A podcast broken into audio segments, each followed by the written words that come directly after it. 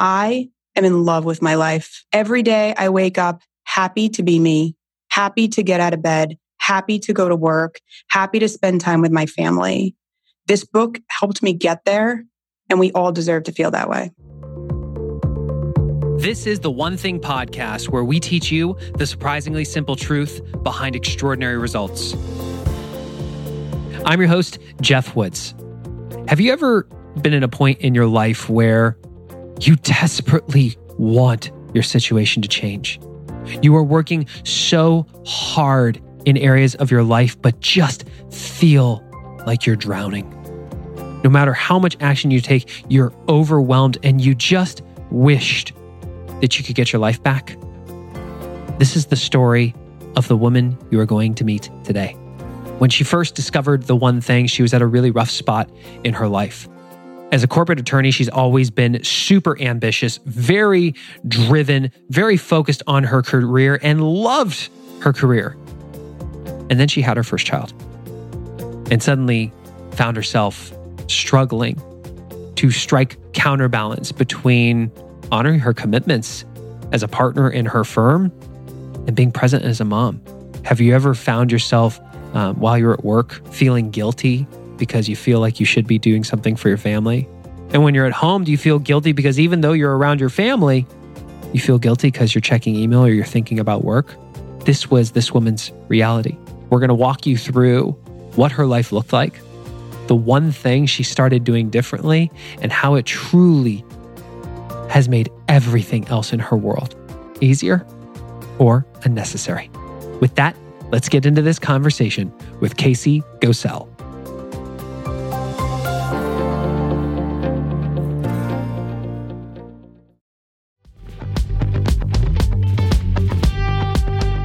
Eating healthy is an investment. It's an investment in yourself, but it also often requires an investment of your time. But good news is, Factor has delicious, ready to eat meals that are ever fresh and never frozen. They're chef created, dietitian approved, and ready to eat in just two minutes. With Factor, you can choose from a weekly menu of up to 35 options, including popular things like Calorie Smart or Keto Direction or Protein Plus or Vegan and Veggie. Also, discover 60 more add ons every week, like Breakfast on the Go lunch snacks, beverages to help you stay fueled, feel good all day.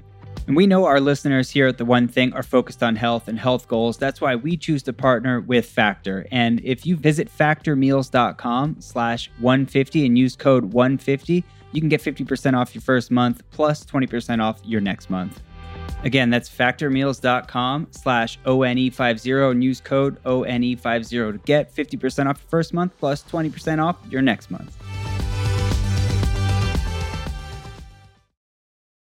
When did you first come across the one thing? Well, I actually discovered the book uh, in the middle of January of 2017. It was I can't remember the exact day, but I can tell you it was 2:30 in the morning, and I know this because I had just uh, nursed my daughter back to sleep, which was uh, sort of the norm back in those days. She was about six months old at that point.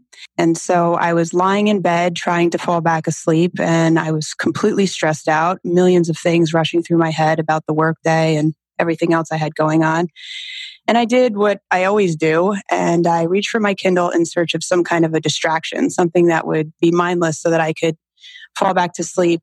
I turned to the uh, the free lending library on on uh, the Kindle, and I saw it very quickly. Uh, it stuck out because it was it was so simple and plain with the plain white cover and the simple black lettering. And i i thought well that looks peaceful. I guess i'll read that. So i was hoping it was going to be really boring and put me to sleep is the honest truth. What happened? Well, the opposite actually happened. I did not fall asleep. I, I read the book for about 30 minutes that it wasn't actually night, it was early morning, and something amazing happened. Um, I had been going through a really, really rough time. Uh, I gave birth to my daughter in uh, June of 2016, returned to work in September. Um, I'm a lawyer and um, I'm a corporate attorney uh, here in Northern New Jersey.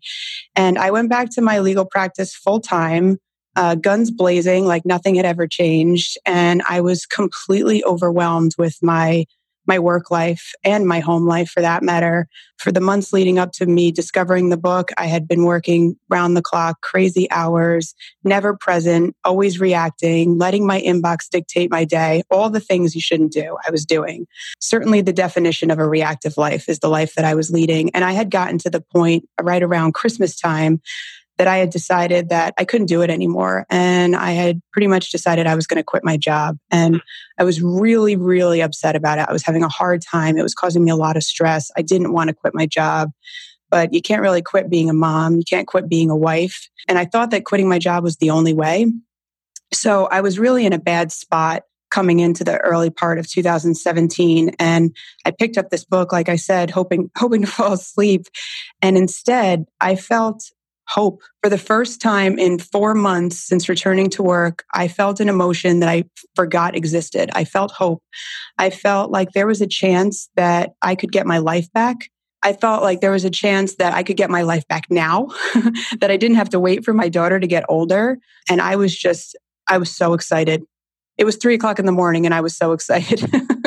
tell, tell us more. I mean, there are so many people listening to us, whether they're in this situation currently or they've been there where they just feel like they're drowning. You know, they are working so hard to keep their head above water and they just don't see a solution. G- yeah. Give us, give us a better sense.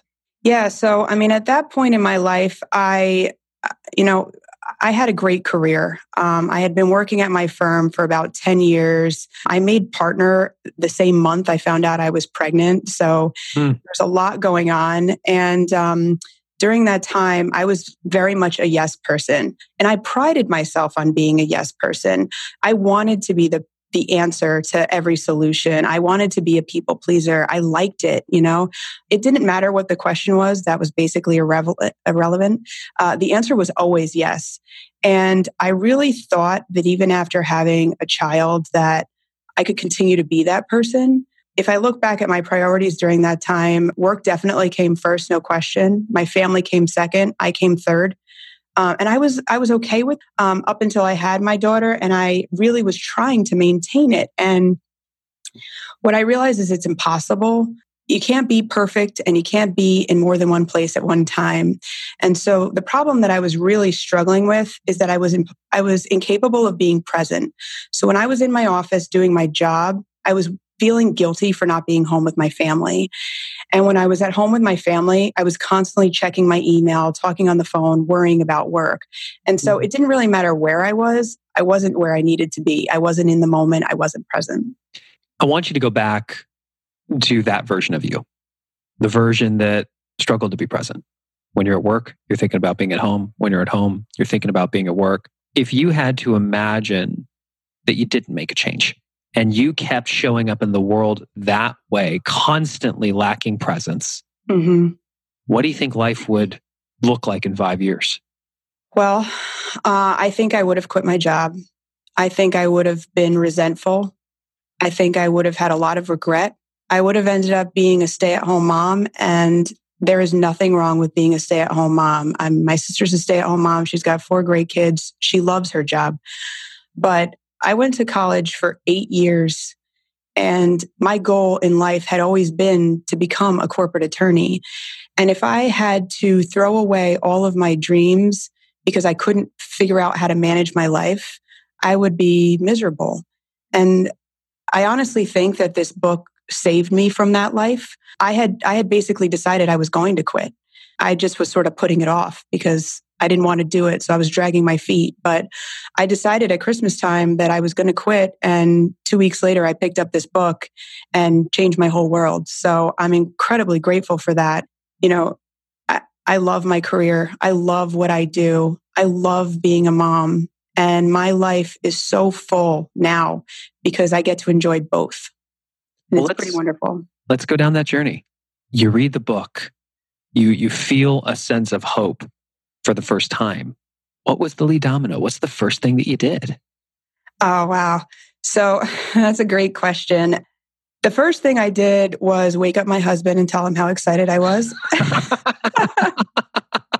uh, he did not react very well. But uh, in all seriousness, the first thing that I did is I really focused on how I was spending my time. It was so crystal clear to me, even just reading the first 30 minutes worth of pages of the book that um, I was not doing a good uh, job allocating my time. And so I did a really deep dive into my calendar. And in my professional life, the way that I make money is 75% of my income comes from servicing my corporate clients, so billable hours. The other 25% of my time or my compensation comes from um, originating new business. So what happened when I took a real clear look at my calendar is I realized that I was doing the exact opposite of what I needed to be doing. So I was spending the majority of my day outside of the office, networking, meeting with people, trying to originate new business, which left very little time for me to sit in my office at my desk, actually doing billable work for my clients. So that was pretty eye opening for me. So hold on, pause, pause there real quick. Yeah. Because this is this is something that a lot of people live. I mean, you're talking 75, 25. That's basically 80, 20. And I think right. if, we, if we followed around most of the people who are listening to this show, a lot of them, 80% of their day is spent on the things that only generate 20% of the results. And I'm hearing you say that when you looked at your calendar, 75% of your day was spent doing the things that only generated 25% of your comp. Exactly. So, with that extra, does it mean that you just shut it down at five o'clock and, oh, sorry, that's only as many billable hours as I could get for the day? Or did you have to make it up somewhere else? Oh yeah, I mean back back at that time I was working all hours of the day. It was I mean I always had to leave by a certain time to pick up my daughter from daycare. My husband travels quite a bit, so I had a lot of responsibility for transportation, but yeah, I mean I would get home, spend a couple of hours with her, put her to bed, and then I'd work into the middle of the night because I had to make it up somehow. I'm just trying to put myself in your shoes, Casey. It was horrible. Yeah. Mm. It doesn't sound like you're sleeping. It's never ending. The days just completely blend together. Absolutely. No wonder you felt overwhelmed. Yeah, I was exhausted. I was burnout. Mm-hmm. Hopeless. I felt hopeless. You have this aha. You look at your calendar and ask, what does it tell me about how I've been investing my time?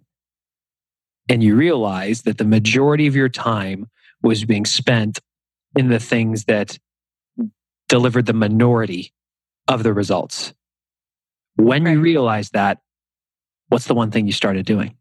Well, I was excited because I found a problem. So now I could try and fix it. So that was great. And I did something radically different than I'd ever done before. I started using a word that I had never used before two little letters, the hardest word in the English language to say no.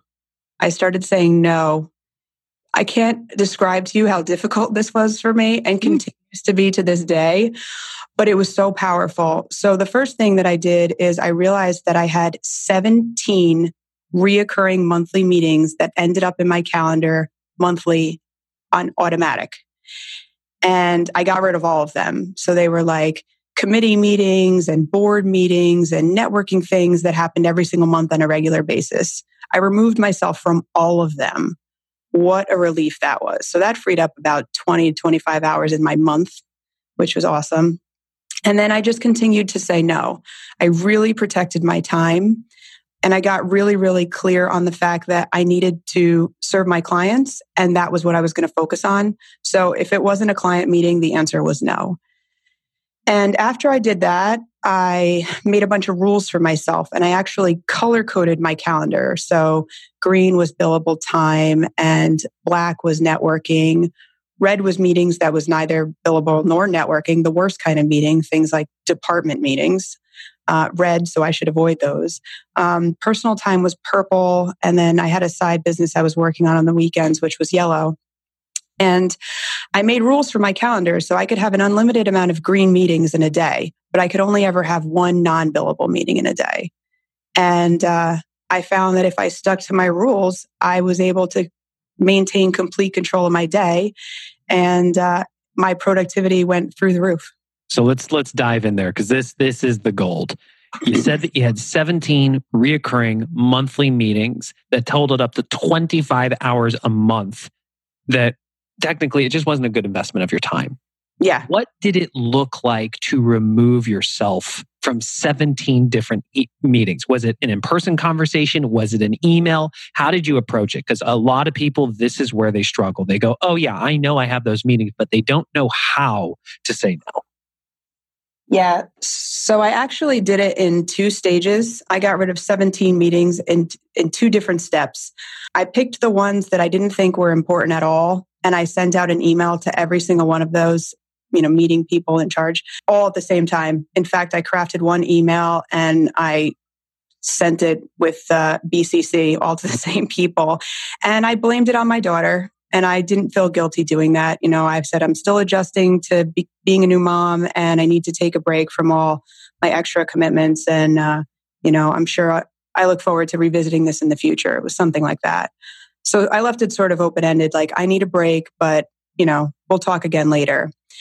And it felt so good that about two weeks later, I got rid of the rest of them using that same email. Real quick, when you sent that initial email out, how many people pushed back on you and said, Oh, no, but you have to. Let's find a way? Uh, zero. None of them. In fact, I had people respond like, Good for you. I'm glad you're p- taking care of yourself. Things like that. People were like, not only did they not care that I removed myself, but they encouraged me to, you know, take care of my time. And I really, really appreciated that. I wish I had done it sooner. So, what I'm hearing for for everybody who's listening to this who does not have a newborn child uh, and can't use that as an excuse is to basically you, you said that there was something going on in your life that required your focus and attention and maybe you don't even have to be that specific but to say it's it's it's requiring my attention and i'm going to have to i'm going to have to remove myself from these things i'd love to readdress this in the future yeah, absolutely. And I actually just had this come up last week because I was asked to join um, a committee for an organization that I'm a part of. And they sent me this really long email and they actually invited both me and my husband to join this committee. And I went home that night and I talked to my husband and I was like, I really just don't want to do it. And he's like, no, the answer is no.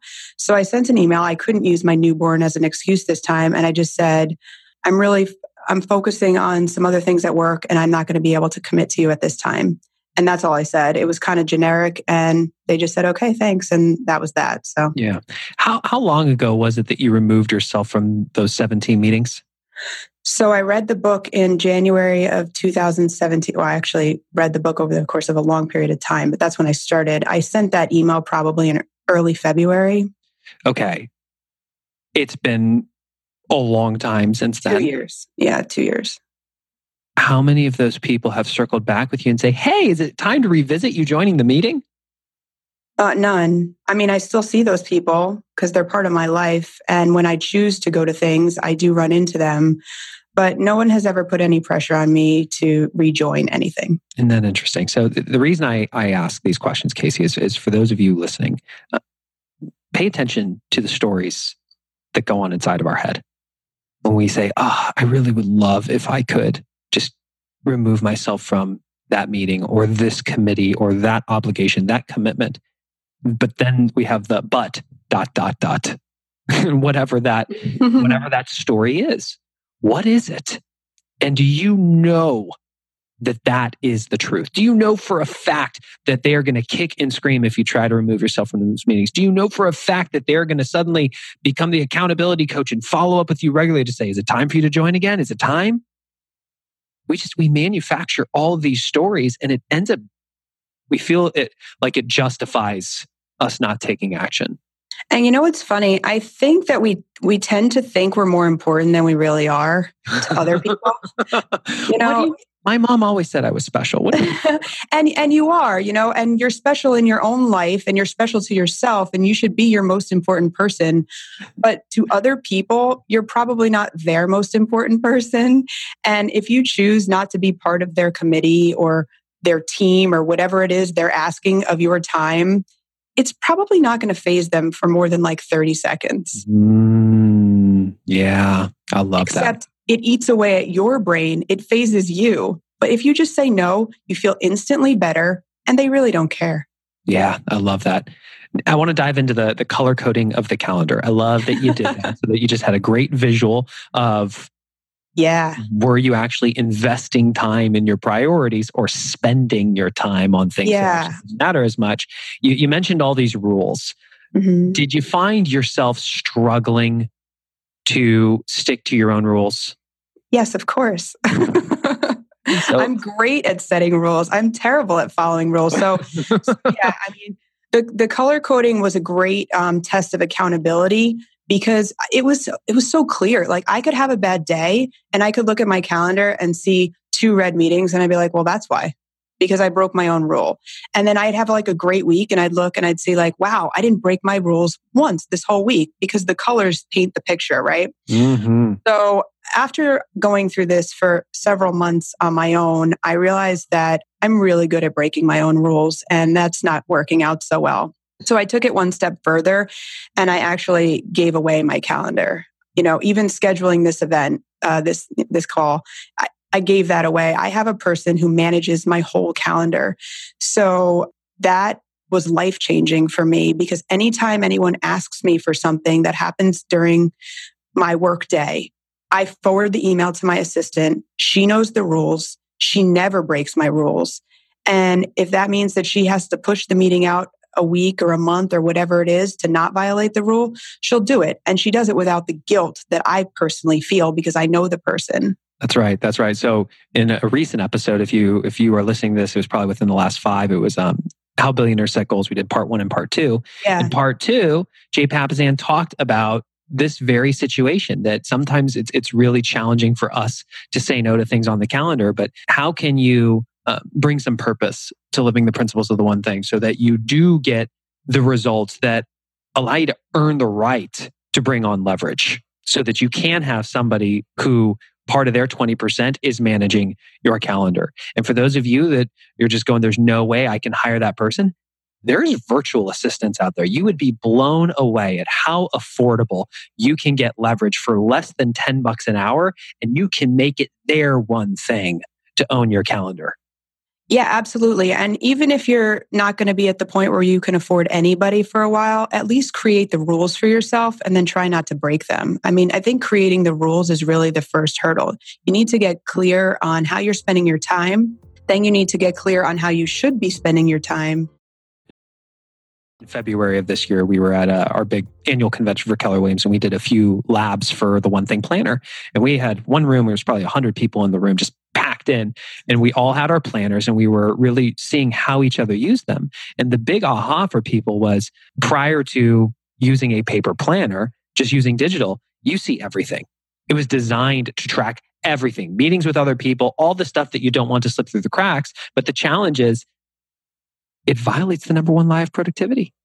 You treat everything like it matters equally. Right. Versus suddenly, when you have this blank slate and you get to say, okay, my one thing is whatever it is. How much time do I need this week for that? And you block it first when you're looking at a completely blank slate. You're placing that boulder in the middle of the stream so the water flows around it. You get all those boulders placed. And then when you open up your digital calendar and you're confronted with all the noise, you then realize, okay, I said that Mondays from 8 to 12, I was going to be focusing on this. I've got these things. I need to erase those and replace those elsewhere. Yep, absolutely. And so because I don't have the ability always to do my time block all in one section because it's really up to my clients to pick when they want to mm-hmm. talk to me, I, I use the color coding. So I know that I have at least seven hours worth of green every single day. Yeah, yeah.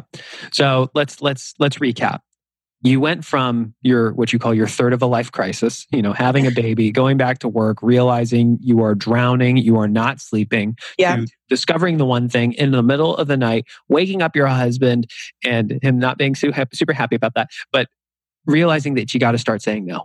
You remove Correct. yourself from all these meetings. You look at your calendar. You realize so much of your time is not invested in the things that matter most. You start using leverage to reinforce the models and systems that you're putting into place then something interesting happens. People started to notice. Talk, right. talk about that. Yes, absolutely. So um, it became clear at work pretty quickly because um, I actually started working only four days a week for a short period of time. I, I, actually work five days now, but for a while I started taking one day out. So I was working 20% less and my productivity went up by 40%. And so I think the first recognition happened at work because why are you in the office so many less hours of the week and you're producing so much more work? Like, how are you doing that? So that was sort of the first thing. And then um, outside of the office, um, I was meeting with a mentor of mine on a regular basis during this time. And I was sort of telling her about the evolution of my life uh, as a result of reading this book, The One Thing. So we would have this monthly breakfast, and every every time she would start by saying, So, what new one things have you been doing lately? And how's the one thing changed you this month? And it became like a major part of our discussion. And so she started telling other people that she knew about my success through this book. And that eventually evolved into her asking me to come and speak at one of her events about the book. and d- describe the people that were in the room. So actually, when she first asked me, I said no. I was like, it's uh, not billable hours. I'm like, Sally, this is not my one thing. so, um, so at first I said no, but she she actually convinced me to do it. So this was a um, an executive women leadership breakfast. There were 185 female professionals in in the room, and the reason that I agreed to do it is because my mentor said to me, "You completely changed your world by reading one book. And don't you think other people should know that so that they read that book too? And that's what got me. I was like, okay, I'll, I'll do it. So I put together a PowerPoint. Basically, it was partially me telling my story, um, and the other part me teaching the principles of the book, mostly focusing on um, the six lies, but also time blocking and the domino effect and things like that. And so um, that first presentation happened uh, in January of 2019. So it was almost two years to the day from the day that I found the book. Yeah, and when you when you finished talking, what happened? Wow, um, I had no idea the profound impact that this speech was going to have on my life. For one thing, putting it together was incredibly therapeutic. It made me go back and relive that experience and see for the first time what a major change I had made for my life. I mean, the things that I've accomplished in the last two years, the list is enormous. And it's not just professional, it's personal too. I mean, it's insane what I've accomplished, but I didn't really realize that until I got up there and started talking about it. Mm-hmm. And then after the presentation was over, I had a line of people. It actually took an hour and a half for me to speak to all the people who w- waited around after the presentation to talk to me about the book. And it was just unbelievably um, powerful and humbling. And it made me start thinking, you know, maybe I was wrong. Maybe talking about the one thing is my one thing because mm-hmm. there is a need out there. People need to hear this. And, you know, Geoff, I think what was so important about me telling my story is that this is a book that was written by two men intended for entrepreneurs, right? And I'm not a man, and I'm certainly, I wasn't, at least at the time, an entrepreneur. I was a W 2 salary employee with a baby who thought she was going to quit her job. I thought I was going to become a stay at home mom. And I picked up this book and I read the principles and I applied them to my life and I made dramatic changes.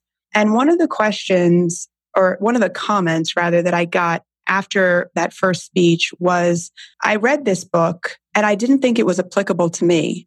And I think I was wrong. And now I'm going to reread the book. And that was just, it made it all worthwhile to me. Talk to that woman who's listening to this episode right now, who deep down, either she's going, I'm not an entrepreneur. You know, I'm not I'm not trying to achieve extraordinary results in my life. I'm just trying to have some me time. Right. Absolutely. And what I would say to that woman and what I did say to that woman is we all deserve to be in love with our lives. I am in love with my life. Every day I wake up happy to be me, happy to get out of bed, happy to go to work, happy to spend time with my family. This book helped me get there, and we all deserve to feel that way. I'm curious at this point. Uh, you're on. You're, you're clearly committed to living this book, sharing this book. I'm curious because when we look at that, following that path of mastery, it's not a destination you arrive at, it's a journey you go down, which means that there are still things that you are struggling with. And you will always struggle. It never ends. You're always on this continuous journey of improvement with the one thing. Where are you struggling most right now, Casey? Wow, that is a great question. You know, I still struggle with the same the same things that I struggled with before even though I've learned some great uh, things to help me get through it, I'm still a yes person at heart. I still have a tendency to put work first. Even this morning, I mean, this morning, on a day that I was going to be speaking with you, I was getting my daughter ready for work and I checked my email. I had like 20 minutes with her this morning and I stopped and checked my email because I knew that there was something time sensitive. And I instantly regretted it because my home time is for focusing on my family. And so I still have a tendency to put work first, but I'm so aware of it now that I usually can stop myself pretty quickly and recover. Mm. Well, what I love about you sharing that is I, I can easily imagine myself being in the shoes of that person that's listening to this right now and going, oh, she started living it. Her life just must be perfect. It's so great. But to, to hear that you still struggle. Yeah, of there's, course. There's still the temptation. What are you not doing, Casey? That if you started doing immediately would make everything else easier or unnecessary? Wow. There's probably a very simple fix. I probably should lock my cell phone in a place that I don't have the combination and only take it out of that place and I'm leaving the house to go to work. And when I come home from work, I should probably lock it back in that safe and hand the key to my husband and tell him I shouldn't be allowed to look at my phone until the next morning because that really is my biggest distraction. I have clients all over the country who are buying and selling companies, and these are there's a lot at stake here and they're time sensitive and they need my attention even when I'm at home. And I worry about that. Mm-hmm. And um, the reality is, if I wait to respond to those emails, nothing's going to change. It'll all be fine. But in my head, I put this sense of urgency on it. And so I'm constantly checking things, even when I'm telling myself I shouldn't be doing it. So I think the one thing I could do is hide my phone real quick question. When you look at, because what I'm hearing is it's actually the email that yeah. is the distraction. Absolutely. When is the time that you feel it's appropriate for you to be in your inbox? So I actually am pretty good at it during the day because if I have a project that I'm working on, I'm very good. I've learned to focus solely on that project, not multitask, and I will minimize my email. The problem is really after hours. So here's, um, here's a question when it is the appropriate time for you to be in your inbox, are you doing it on your cell phone or on your desktop? On my desktop. I probably should never be looking at my email on my cell phone, come to think of it. So, what's the one thing you could do that would make not looking at email on your cell phone easier or unnecessary? Well, to be honest with you, I never ever once considered doing this, but now that we're talking, I guess I could just delete my email from my cell phone. That sounds pretty simple, doesn't it? It does. And it's not to say that you couldn't access it because you could open a browser and log into the portal. Sure. But you're just you're putting some friction there. The thought of doing that is making my heart race right now, but in a good way. you want to do it? Yes, I'm going to do it. Where's your cell phone? It's right here. Why don't you grab it? Okay. my CEO is not going to like this. Well, mm-hmm. he or she. I don't care. He or she doesn't get a choice. Delete mail. Delete. Okay, it's gone. Yeah. Thank you. Oh, you, what a gift! Thank you. Oh, I feel free. I, I just, I just asked questions. You're the one who did it. that was wonderful. Well, and and and here's the reality. Do you reserve the right to put it back on your phone? Sure, but I kind of don't want to. Okay. Now that's so interesting because you just went from, oh, this makes my heart race to, I don't want to put it back. You know, sometimes you need someone to give you permission, apparently. And I feel like that's what you just did. You gave me permission to do something that I already knew in my heart I should do. Yeah. What a gift. How cool. well, Casey, I, I just want to acknowledge you for um, coming on the show, sharing your story, because I know there are so many people out there that are still struggling. And for those of you who are listening to this, I mean, we're talking about less than two years. This is a very, very major. Uh, she's living a very different life than she was two years ago. From thinking that she'd have to quit her job, and and ultimately, she, what I heard you say, Casey, is you would have been living a life of regret. Yeah, absolutely. Right to one now where I'm hearing you say, "I love my life." I do. I love my life. Yeah, and it all just it was one thing at a time, over time. And the other thing I'll share is um, what I heard you say, Casey, is uh, you had no idea the impact that teaching that class would have. I've heard Gary Keller say so many times that the best class you take as a student is the one you teach. Oh, that is so true. It's it, it's it's why when we look at what the journey looks like to mastering the one thing, we use time as an acronym. You move from treading, where you're just keeping your head above water, to implementing the models and systems, to mastering them personally, to empowering others. And regardless of your, if you're in treading, even listening to this podcast, you know more than most of the people in your world when it comes to being purposeful with your time. How can you take what you already know, turn around, grab the hands of those who need some support and guide them empower them on this journey, whether it's sharing the podcast with them, whether it's starting little meetup groups in your area, whether it's just asking the people you care about, what's your one thing? Casey, what have you done to empower other people inside your organization? Well, it's funny you should ask because when I was giving that first presentation to that group of women um, back in January, someone stood up and asked me if my firm had embraced the one thing. And I told them the honest truth, which was no. But there were some members um, in the audience from my firm. And when we got back to the office that afternoon, someone came to me and said, We want you to give your presentation to the firm. And so uh, just two weeks ago, I stood in front of a group of women from my firm. And we have about 140 staff members here. So it's a pretty large organization, but all the females were invited to attend. And I gave them the same presentation. We bought the book for everybody. And oh my gosh, I mean, it's been amazing. Not only did I connect with a lot of my coworkers on a personal level because now they can relate to my story. We all have a story, they're all different, but we all have a struggle, you know? Um, and hearing how someone survives their struggle and climbs out of it and comes out on top or even better than when they started, it's empowering. And so I was able to give that gift not only to my coworkers, but to myself because it really makes me feel so good to give the presentation. You can't stand in a room full of people and give a speech if you're not going to live it. Yeah. You have to right. live it.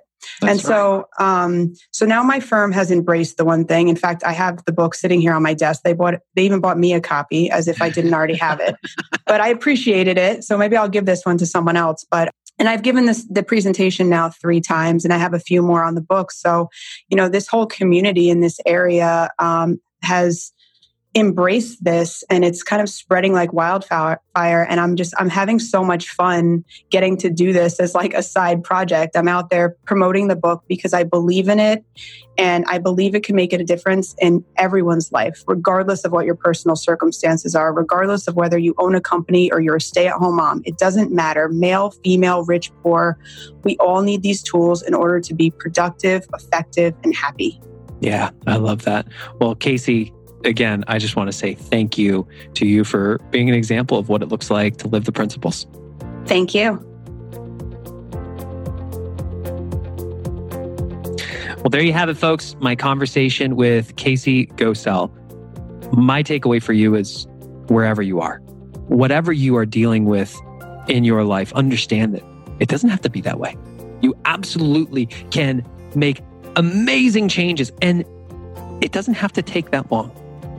The path to getting everything you want is to get one thing at a time. So identify the one thing you can do such that by doing it would make everything else easier or unnecessary and whack away at that lead domino until it falls.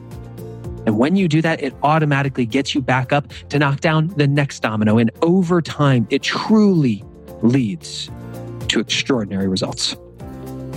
If there's somebody that you think really needs to hear this, please share this with them. And if you're that person, thank the person who shared it with you.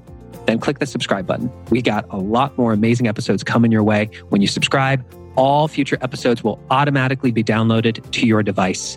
And if this has specifically touched you, please leave us, leave us a rating and review on your podcast player of choice. It helps us reach more people. We love seeing the feedback, and it really means the world to us. And for those of you who are looking to start living this inside your organization, I would encourage you to go to the onething.com, click on the training page. That's with the number one in the URL, the onething.com with the number one. Click on the training page. You will see some of our basics courses. These are free courses on the, the basic principles of the one thing in 15 minutes or less. I would encourage you to start there and explore some of the principles. You can have some of the people in your world go through them as well. And then you can figure out what that next step will be on your journey. With that, we look forward to being with you in the next episode.